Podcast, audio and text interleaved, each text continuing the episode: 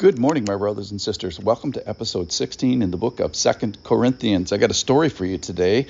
That is many years ago. I was on a bike ride. I was in Europe and uh, was in a tent. And my friend and I, Joe, my best friend at the time, we were tired. We were sick of being away from home. We were on the 30th day of our trip. We longed to be with our family. We longed to be with our culture. We longed to speak the right language. Um, we were hungry because we were eating poorly. Uh, it had been raining for three days. We were in this crappy little tent, uh, and we were wet all the time. I think the tent was orange, and we reached a point where we we said that we just wanted to go home. It, we just wanted to get out of that stupid tent and go home. Well, Paul in the book of Second Corinthians is going to say the same thing. He's in a tent, and so are you, by the way. And this tent is going to be destroyed. And as important and as critical as that our tent is right now, and it's especially central to the way that we think and to our, the way we move through our physical world, to our perception and sight, the way we contact other people, in a sense, we're groaning, we're longing to put on a better dwelling. So we're burdened and afflicted and perplexed and persecuted and struck down and wasting away, he says. And this tent is temporary, it's mortal. Our physical body and our minds that our souls live in is temporary. So listen with me as Paul is expressing the same frustration with his tent as I just told you my story about being in the tent with my friend Joe.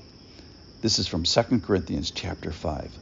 For we know that if the tent that is our earthly home is destroyed, we have a building from God, a house not made with hands, eternal in the heavens.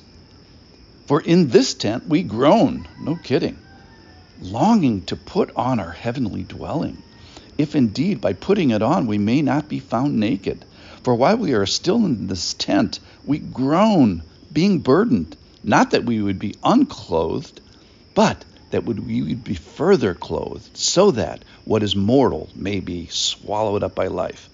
He who has prepared this for us, this very thing, is God, who has given us the Spirit as a guarantee.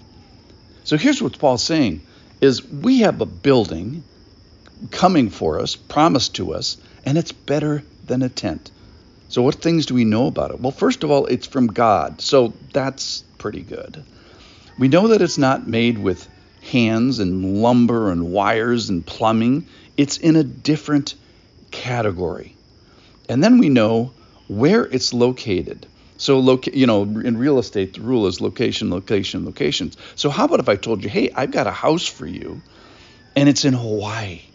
And it's not just in Hawaii, it's on the island of Kauai. And it's not just on any old place, it's on the Hanalei Bay. And it's on this top of a cliff, and you can overlook this great, this great site. site.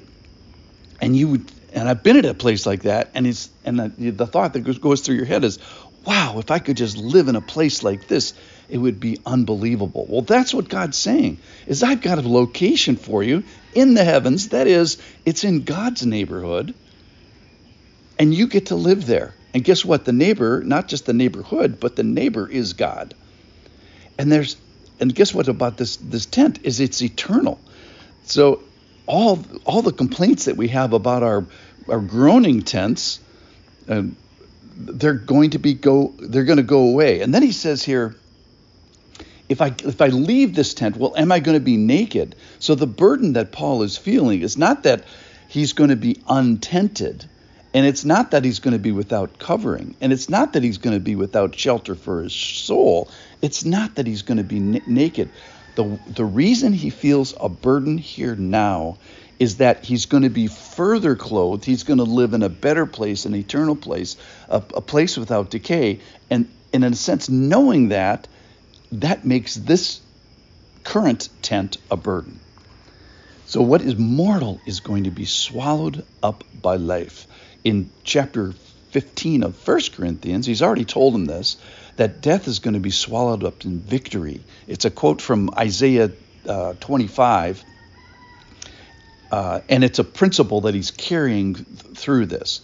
So we are ready to have our tent swallowed up. We are ready, just like I was with my friend Joe, we are ready to be out of this tent. And when we leave this tent, it's not that we're going to be untented and naked. No, it's that we are going to be home. We're going to be in a great neighborhood, which is the heavens, and we're going to have great neighbors, which is the Lord.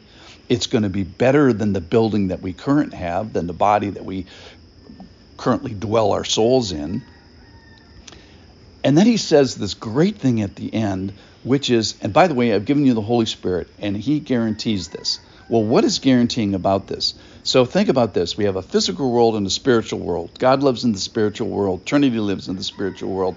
He has sent the Holy Spirit from the spiritual world to cross over into our physical world, to live in our physical bodies and our, in our, our, our physical hearts here. So the Spirit has crossed over. He's crossed over the gap, if you will.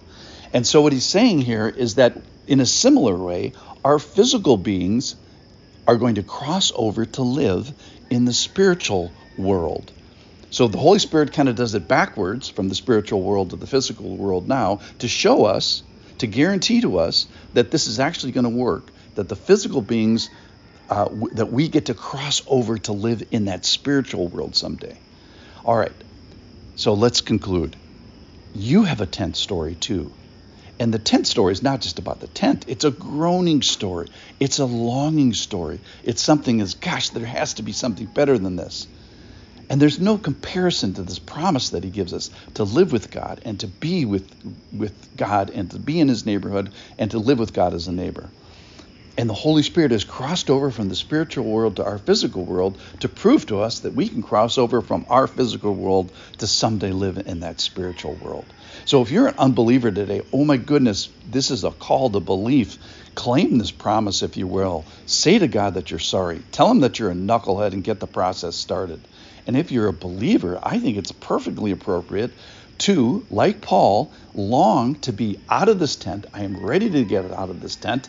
I've got to get out of this tent and to long for the heavenly dwelling and long for it in a hearty way.